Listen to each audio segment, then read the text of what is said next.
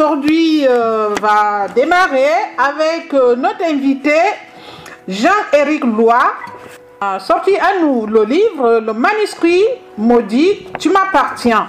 C'est un très beau livre euh, face à la volonté de divorcer de son père et de sa mère. Une adolescente de douze ans opte pour l'assassinat collectif. Nous sommes en mille neuf cent soixante, à mille neuf cent quinze. Quelques mois plus tard, en mille neuf cent seize, elle met en exécution sa décision au cours d'un dîner aux chandelles qu'elle organise pour ses géniteurs et se suicide par euh, une technique qui lui est propre des décennies plus tard, après avoir essayé de se libérer de la prison. Des mondes intermédiaires, l'adolescente est devenue une ombre ou esprit frappeur investi la demeure d'un écrivain qui ne croit plus euh, en rien. Bonjour chers auditeurs, vous êtes en direct sur Radio Tam Tam avec notre invité depuis euh, Abidjan en Côte d'Ivoire. Notre invité d'aujourd'hui c'est monsieur Jean-Éric Loire. C'est un écrivain qui a écrit le manuscrit maudit, le titre « Tu m'appartiens ». Face à la volonté de divorcer de son père et de sa mère, une adolescente de douze ans opte pour l'assassinat collectif. Nous sommes en mille neuf cent quinze. Quelques mois plus tard, en mille neuf cent seize, elle met à l'exécution sa décision au cours d'un dîner aux chandelles qu'elle organise pour ses géniteurs et se suicide par une technique qui lui est propre. Des décennies plus tard, après avoir essayé de se libérer de la prison des mondes intermédiaires, l'adolescente devenue une ombre ou esprit frappeur, investit la demeure d'un écrivain qui ne croit plus en lui, lui imposant de, retrouver, de se retrouver et décrypter son journal intime. Cependant, rien ne semble aussi simple. Des forces s'opposent au désir de la fillette, l'adolescente et Arthur Vonk sont condamnés à trouver une solution qui les arrange. Oh. Mais comment entre humain et esprit? Notre auteur et notre écrivain, qui est notre invité d'aujourd'hui, est né le vingt et un décembre mille neuf cent soixante-seize au centre-ouest de la Côte d'Ivoire. Loire Jean-Éric, son pseudonyme, c'est Kenyat Loulou Tegui, est diplômé d'université, père d'une fille. Il exerce dans le privé et réside actuellement à Abidjan. Voilà. Est-ce que Jean-Éric, vous pouvez nous présenter votre livre avec notre envie, avec euh, en collaboration avec euh, euh, notre frère euh, Susi Ebene. Loire, j'ai écrit euh, l'œuvre Le manuscrit maudit, Tu m'appartiens. C'est une œuvre qui a commencé par une biographie que j'aurais voulu écrire sur moi-même. Oui. Et chemin faisant, j'ai aussi voulu rendre hommage à la ville de Grand Bassam, notre première capitale. Mm-hmm. Et c'est au bout de quelques voyages en traversant la ville de Grand Bassam qu'il y avait une maison inhabitée à la, à la zone droite de la ville. Et cette maison-là m'a hanté. Et enfant, je contemplais cette maison-là. Et puis, grandi, en traversant la ville, j'ai voulu écrire sur cette maison. Mais comme je le disais, c'était un manuscrit, c'était pas un manuscrit, c'était une autobiographie et un roman hommage. Mais quelques temps après, lorsque je suis retourné à Abidjan, il y a eu des événements paranormaux qui ont eu lieu au moment où je dormais. J'entendais des bruissements sur le toit et j'avais l'impression qu'il y avait quelque chose à côté de moi. J'espère que vous m'entendez. Oui, je vous entends. Il y avait quelque chose autour de nous. Qu'il y avait quelque chose autour de moi.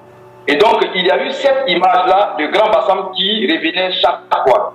Et donc, j'ai décidé d'écrire euh, cette biographie et en même temps l'hommage et la petite de douze ans, Christina Meroda, qui veut dire l'arc de la mer, est imposée à moi.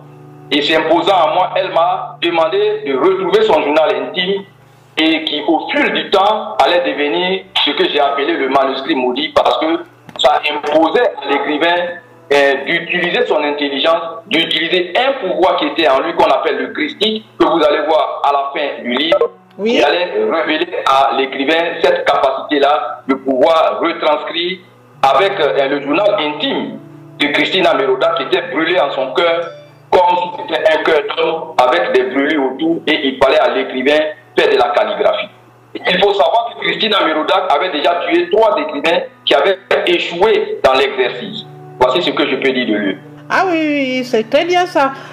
Pourquoi euh, euh, vous dites le manuscrit maudit, j'attends euh, très bien, mais pourquoi le je, la jeune fille veut tuer ses parents pour faire, pour programmer cet assassinat collectif? Elle, elle tente de tuer ses parents parce qu'il faut reconnaître que Christina Meroda est la fille d'un Français de, de souche et d'une métisse qui a des origines en Côte d'Ivoire. Ses deux parents s'aiment et sa mère est enceinte. Christina Meroda, ne voulant pas que ses parents se séparent ou un corps étranger, un autre homme que sa mère même n'aime pas, va essayer par tous les moyens de les réunir. Et ne pouvant pas, elle va alors décider, selon la programmation ou le déroulé des événements, d'utiliser une technique qui lui est propre quand elle verra que ses parents veulent forcément, fondamentalement divorcer. Et c'est à partir de ce moment-là que l'esprit, parce que quand on lit une chose, une, la montée du troisième Reich, on appelle ça la solution finale. Christina a trouvé la solution finale pour pouvoir mettre fin à sa souffrance. C'est aussi euh, une critique de l'individualisme occidental. Oui. C'est aussi une critique de l'individualisme occidental parce qu'elle est seule. Ses parents ont mis du temps et elle n'était que seule. Mm-hmm. Elle n'était que seule. Voilà, je, je, je critique ici l'individualisme occidental qui a presque détruit la structure matrimoniale, la structure de la famille en Europe. Mm-hmm. Donc c'est de cela qu'est partie Christina Meroda qui va décider en mille neuf cent quinze, pendant la période coloniale, de mettre fin à ses jours et de mettre fin aux jours de ses parents. Oui. Au cours, au cours d'un dîner aux chandelles. Mm-hmm. Au cours d'un dîner aux chandelles. Mais le manuscrit est maudit pourquoi? Parce que la demoiselle impose à l'écrivain d'entrer en lui, d'utiliser des pouvoirs intérieurs, des pouvoirs exogènes, oui. d'utiliser des pouvoirs exogènes qui vont lui permettre de pouvoir déchiffrer le manuscrit. Il faut voir que l'écrivain aussi est, est, est, est ténaillé par quelque chose. L'écrivain est ténaillé par quelque chose.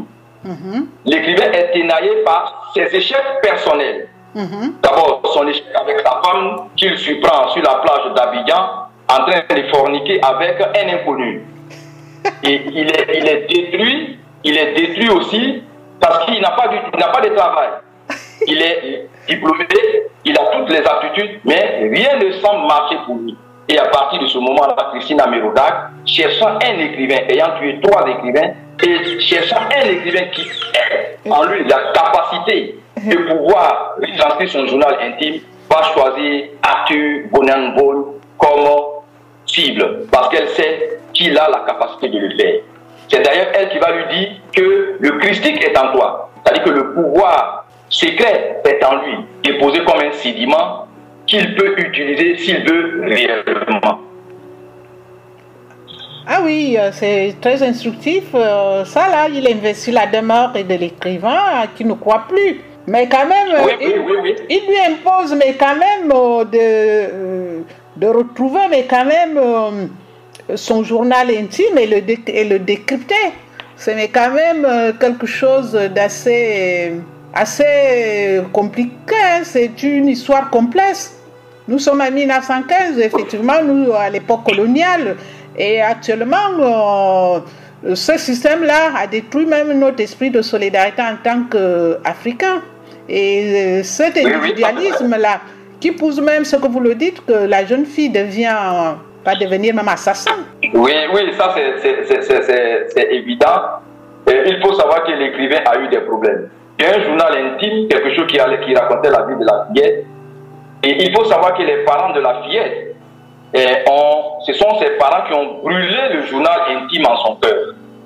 Parce que la libération de Christina Meroda, qui, a, qui va devenir dans le tome deux, vol de corps, parce qu'elle vole les corps, ses parents vont brûler le journal intime pour que Christina Meroda ne s'échappe pas des mondes intermédiaires. Moi, je ne parle pas des limbes, je parle des mondes intermédiaires. Mm-hmm. C'est-à-dire que ces deux mondes qui se côtoient, qui sont juxtaposés, et Christina Meroda peut sortir des de, de mondes de l'intermédiaire pour arriver au monde des vivants. Quand je, je, je répète au début de, de, de, de mon œuvre, dans le prologue, j'essaie d'étaler cette vision-là. Donc il faut un écrivain qui ait la capacité, ça veut dire qui, qui ait une force kabbalistique en lui, qui ait un secret de naissance naturelle qui lui soit donné pour parvenir à s'échiquer. Parce que Paul Arthur va utiliser la calligraphie pour voir les, les, les, les, les lettres qui manquent. Mm-hmm. Et à partir de la force intérieure qui est en lui, Christina Meroda, c'est Christina Meroda qui va lui révéler que le christique est en toi, que tu peux retranscrire mon manuscrit si et seulement si tu le veux. Donc Arthur Bourne va entrer en lui et il y a un pouvoir qui va sortir en lui, qui se trouve dans le, dans le tome deux, dans le tome deux, le prévenu tu l'étais qui est là, que vous voyez, le prévenu tu l'étais qui est là, qui va remplir l'espace vide laissé par les préludes.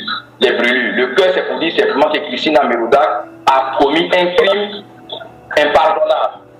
Impardonnable. Voici la réponse que je peux vous donner. Effectivement, vous pouvez nous le lire un petit peu, si vous avez euh, la page là sous vos yeux. Bon, je vais vous lire une, une, une, une page que j'ai choisie comme ça. D'accord. Voilà, j'ai choisi comme ça. J'ai choisi comme ça. Le chapitre un. La page dix-huit. D'accord.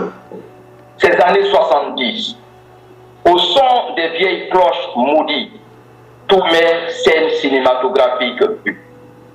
J'entendais cette voix qui me disait toujours, de façon subtile, tu m'appartiens. Elle parlait et insistait, je ne m'en souciais guère. Et pourtant, et pourquoi l'aurais-je d'ailleurs écouté? Pourquoi? Aujourd'hui, tout m'est toujours anormal. Car cloches et clochettes des innombrables s'appellent, dites béni, claironne. Je suis enfant, ne sachant pas qui il est. Mon enfance, c'est de ça qu'il s'agit. Cependant, elle est rythmée par des déplacements de globe-trotteurs qui me permettent de découvrir cité du pays et culture multiforme. L'ultime point de chute était là. Oui, l'ultime. Nous sommes bien à Grand Bassam, l'une des premières capitales du pays. Bien sûr, et c'est là grâce au progrès d'avant-indépendance et des années soixante-dix, où le miracle d'antan est devenu mirage aujourd'hui du fait des multiples clivages. Voici la première texture que je vous lis pour vous situer dans le cadre spatio-temporel du déroulé de, du manuscrit maudit du Mapassi. Ah oui, à la fin, la scène se retrouve dans le Grand Bassam ou à Abidjan? Et la, oui. La scène se déroule, la scène se déroule à l'entrée du Grand Bassam. Ah d'accord. Et quand vous, à l'entrée du Grand Bassam, mmh. c'est-à-dire que c'est dans Grand Bassam, mais c'est à, à, à, à, à, en début. Quand vous rentrez là où il y avait le centre artisanal, où il y avait les, les, les, les différents et les fabricants de, de, de masques, c'est à cette entrée-là que la maison, la villa treize, où les événements vont se dérouler, se trouve. Mais le personnage dormait à Grand Bassam. Il dormait à Grand Bassam, mais Grand Bassam où il dormait, c'était la ville de Grand Bassam, mais ce n'était pas la ville du, du Grand Bassam. Parce que le manuscrit maudit est écrit en sept tomes.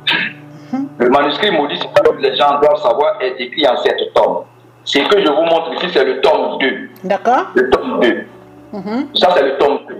Mmh. Le tome trois est fini, le tome quatre, le tome trois c'est euh, prévenu, euh, attends-toi au pire, sinon. Mmh. Le tome quatre est le scalp, le scalp humain de Draméga Ier. Ces deux, ces deux œuvres, je les ai scellées parce qu'il y a eu des événements paranormaux qui sont intervenus lorsque j'ai fini le tome deux et que je l'ai fermé. Donc j'ai fini les, les, les, les quatre tomes et le cinquième tome qui est « Gué-moi, je compte », qui est un titre en ousti. Mm-hmm. Qui, montre, qui, est, qui, est, qui est la menthe d'Arthur Bourne dans le tome deux. Dans le tome deux. Et les autres tomes, il y a le retour. Le tome six, c'est le retour de Lilith Adamania. C'est seulement le tome sept que je n'ai euh, pas euh, le titre en tête, parce que je ne sais pas, selon le, le déroulé, on le fera. Donc le tu m'appartiens est une parole polysémique. Je dis parole polysémique parce que Arthur Bourne pense que c'est Christina Meroda qui lui a dit « Tu m'appartiens. » C'est pas un peu possessif, ça? On pense que c'est... Oui, c'est la possession, parce que lorsque Arthur Bourne a libéré Christina Meroda, qui est devenue vol de corps dans le tome deux, où elle va tuer Dionne Warwick, une américaine, à Paris, elle va, elle va, elle va avoir, lorsque l'écrivain la délivre, elle a été, à douze ans, elle n'a pas connu de sentiments pour un homme. Dans, la, dans sa libération des mondes intermédiaires, ou des mondes de l'en-dessous, comment je l'appelle, elle va avoir des sentiments humains. Parce que pour elle, elle est libérée, elle doit retrouver la lumière. Mais Christina Meroda, son amour pour Bourne va l'empêcher de retrouver le monde des lumières, qui est qu'on appelle le séjour des morts. Elle va décider de rester auprès de Bourne et de devenir sa femme. Et pour cela, il lui faut un corps.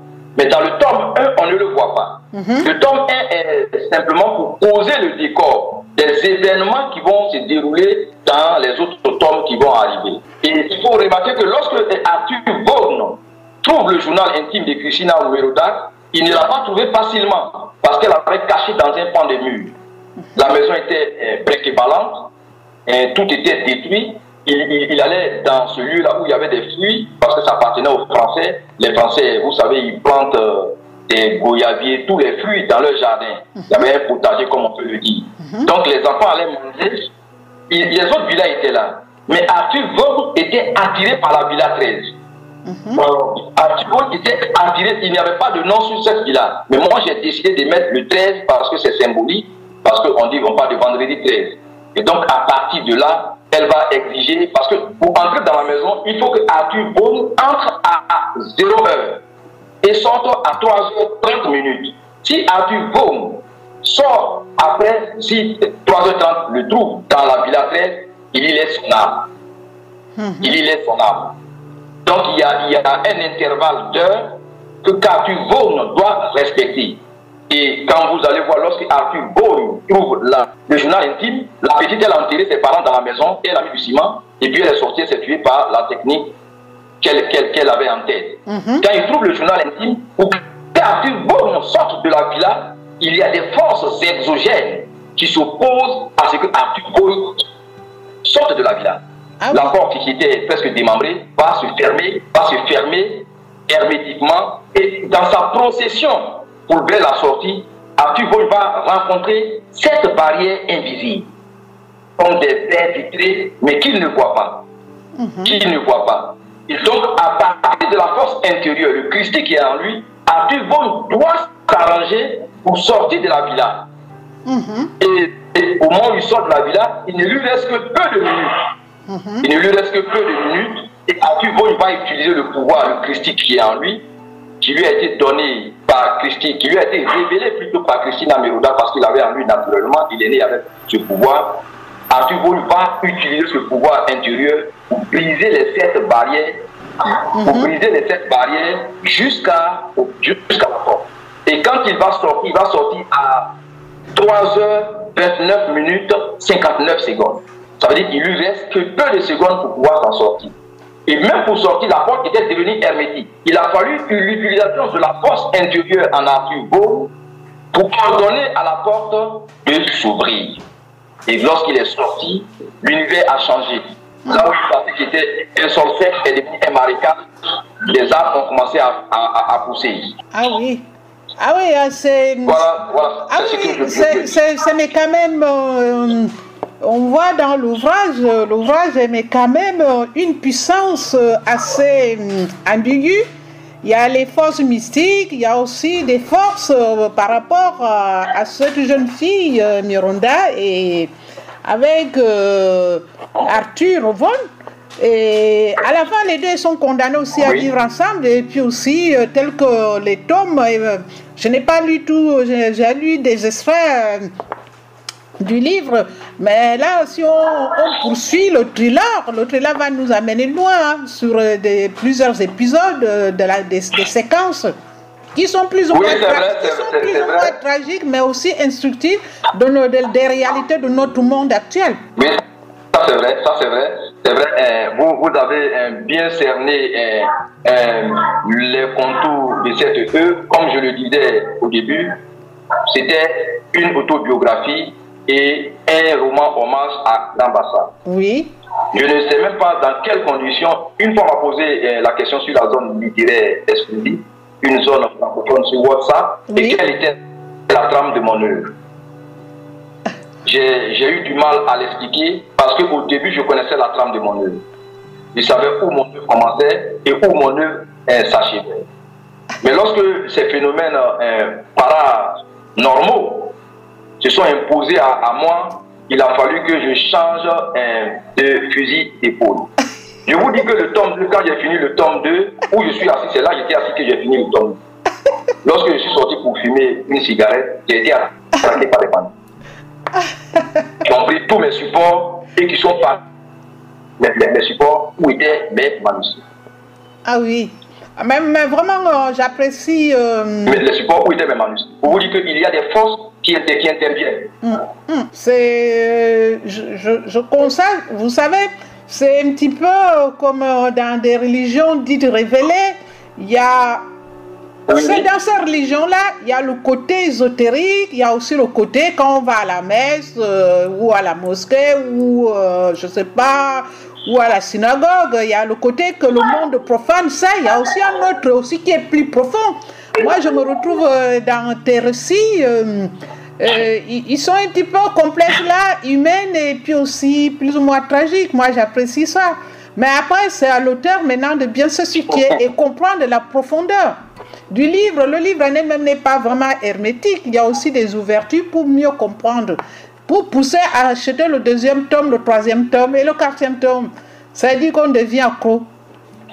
On veut savoir la fin de l'histoire. Oui, euh, la fin de l'histoire, moi-même, je ne la connais pas. je, ne la, je ne la connais pas. C'est pour cela que je vous ai donné euh, le titre des, des autres tomes. Mais le, euh, le, le, le septième tome, je ne sais pas comment ça va se terminer. Parce qu'il faut savoir que dans le déroulé... oui, dans le déroulé, dans le déroulé des, des, des, des, des tomes, le, le, le sixième tome, c'est le retour de la première dame, la première femme d'Adam et Ève. Oui. Celle qu'on appelle Lilith. Puisqu'elle n'a pas de nom de famille, moi je lui ai donné, je l'ai collé à Adam. Donc elle s'appelle Lilith Adamania. D'accord.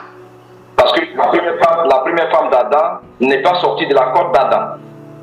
Ah. Elle a été créée et elle vivait, elle s'est rébellée, elle s'est rébellée et dans sa rébellion, elle s'est retrouvée en Égypte ancienne.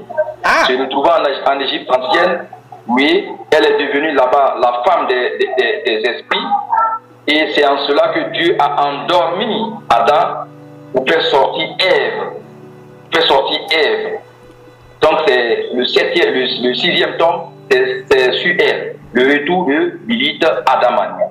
Donc j'ai les tomes qui sont là, j'ai fait des recherches à ce niveau, oui. Je réfléchis comment est-ce que je vais, je vais, je vais enjamber ou dérouler, parce que le tome quatre que j'ai signé, le scalp humain de Draméga Ier qui fait neuf mètres carrés sur neuf mètres carrés, avec une épaisseur de près de, de, de, de quarante centimètres, est fait dans de la peau humaine. C'est de la peau humaine que, que Draméga Ier a, a eu avec ça. Donc le manuscrit, le manuscrit maudit, tu m'appartiens, tu m'appartiens. Mm-hmm. Ah oui, euh, vraiment. Euh, à la n'est rien d'autre euh, qu'une que, que, œuvre euh, de, de, de, de sept hommes.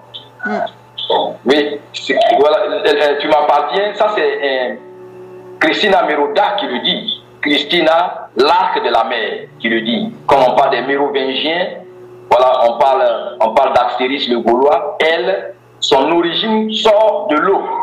Son origine sort de l'eau. C'est une sirène qui est devenue humaine, mais qui est devenue humaine, qui s'est vite tuée à cause de la pesanteur humaine qui pétait sur son corps. Et qui va revenir, et qui va refuser de repartir après libération des mondes intermédiaires ou des mondes de l'en-dessous. Parce que moi, les limbes, je ne, je ne parle pas des limbes. Donc, euh, il faut savoir que l'œuvre est ainsi. L'œuvre est ainsi, c'est une œuvre qui se trouve entre la réalité et ce qui est anormal. Moi, je ne savais pas, quand j'écrivais l'œuvre, je me suis dit que c'était une œuvre simple que j'écrivais, mais c'est au tome deux, dans le... Prévenu, tu l'étais, et à l'écriture terminale, fermeture d'ouverture et fermeture d'ordinateur, lorsque j'ai été attaqué le quinze juin deux mille quinze, que j'ai compris, c'est pourquoi j'ai scellé les deux tomes intermédiaires, c'est-à-dire Attends-toi aux filles, sinon, et puis eh, le scalp humain de Draméga Ier. Le scalp humain. Il faut reconnaître que le, le tome deux, le tome deux qui commence, eh, les événements qui ont lieu dès l'ouverture avec l'accident sur le pont eh, de Gaulle, c'est un rêve que j'ai eu à faire.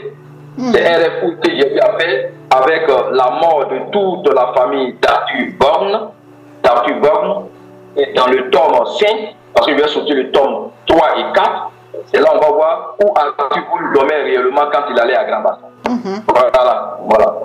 Ah oui, vraiment, euh, euh, c'est drôle, hein? Je ne sais pas, quand il sort de, il sort de l'homme, j'ai l'impression que j'ai affaire à Mami Wata. Je, vous voyez là l'esprit des, des femmes sirènes euh, qui euh, sortent de l'eau. Oui, oui, c'est évidemment ça. C'est évidemment ça. Mais l'auteur que je suis, Jean-Éric Loire, oui. Kenyat Loulou Tegui, parce que j'ai changé de nom, oui. C'est la seule œuvre qui est écrite avec mon nom à l'état civil. Mes autres œuvres, je, je, je m'appelle Cheikh Loulou Tegui Loa. Cheikh Loulou Tegui Loa. Oui. C'est-à-dire la contraction de, du chant et de l'éric, et le Kenyat que vous avez vu dans, mes, dans mon pseudonyme, et que le Loulou Tegui est collé à, à, à, à mon nom de, de, de famille. Mm-hmm. Ah, oui, c'est oui. Dans le déroulé qu'on qu'on qu'on verra. Ah. Il faut reconnaître que l'écrivain a été déboussolé par, par, par des événements majeurs. Des événements majeurs. Lorsque Christina Meroda lui dit « Tu m'appartiens », lui, Vaughan, pense que c'est Christina Meroda seule qui lui dit « Tu m'appartiens ». Mais il y a d'autres puissances mm-hmm. plus grandes, plus grandes que Christina Meroda qui ont lancé cette parole-là. Il y a plusieurs esprits qui ont parlé en Christina Meroda, mais lui, il pense que c'est Christina Meroda seulement. Mais il y a des esprits plus dangereux qui veulent contrôler l'écrivain. Parce que déjà, Christina a tué trois écrivains qui, sont, eh, qui, qui, sont, eh, qui ont été incapables de déchiffrer son journal intime devenu un manuscrit. Un manuscrit, parce que lorsque même le livre, le manuscrit qui a été déchiffré, on le lit, il y a une incidence. Mm-hmm. Il y a une incidence qui, qui, qui, qui, qui, qui s'ensuit. Et donc, euh, le manuscrit maudit, c'est cette œuvre-là, c'est cette œuvre-là qui, qui ouvre des portes vers d'autres dimensions. Christina Meroda, elle n'est qu'un portail. Mmh. Au-delà de Christina Meroda, il y a d'autres portails qui se sont ouverts.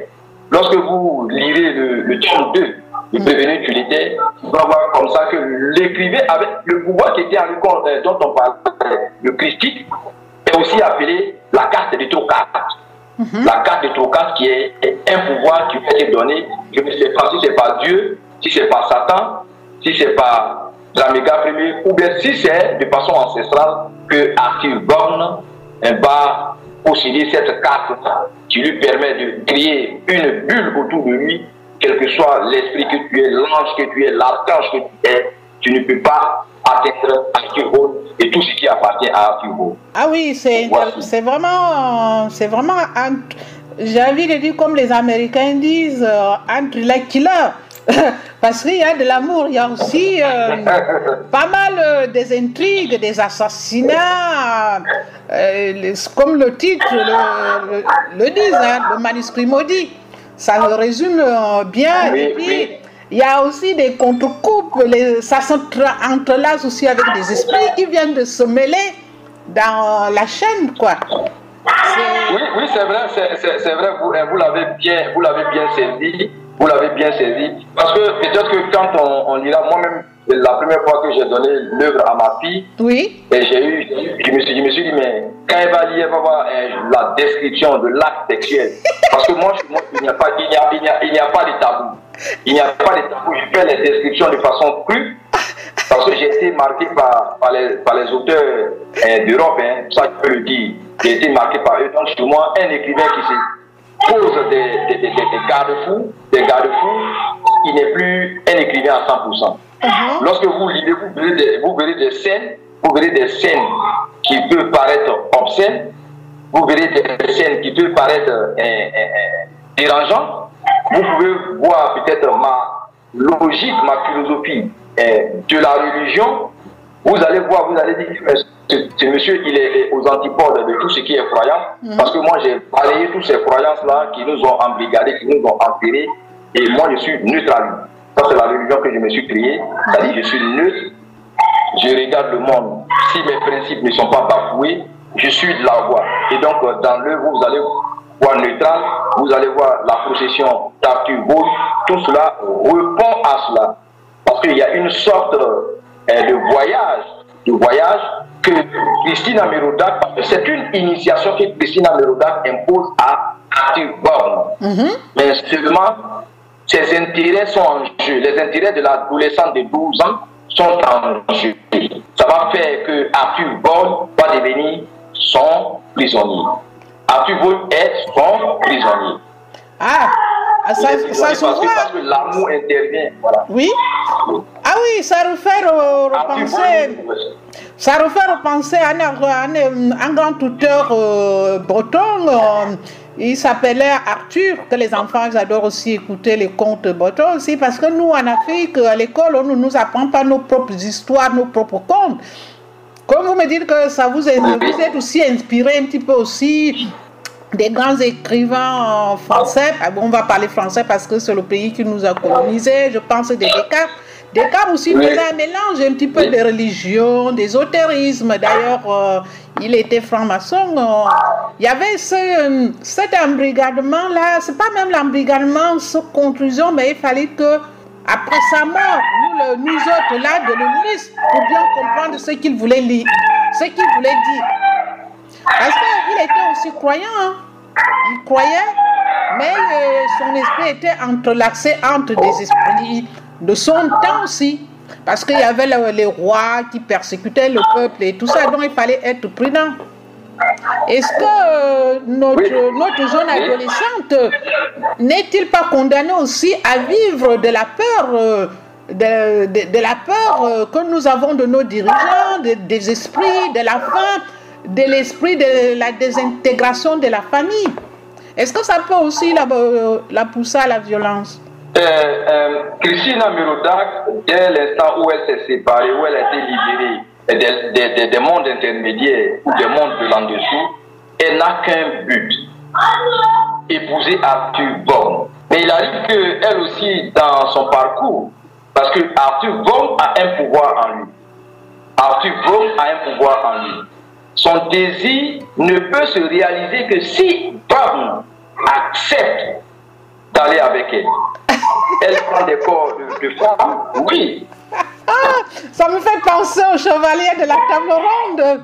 Ah, oui. oh, le chevalier, oui. le chevalier est, est prêt à tuer pour conquérir des nièvres. Ouais, oui, oui, dur, hein? des nièvres.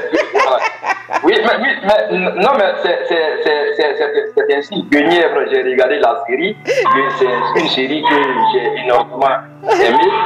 Mais c'est cela, c'est cela. Et la, la leçon que je dis, qui dit de là, c'est que l'esprit humain est fort.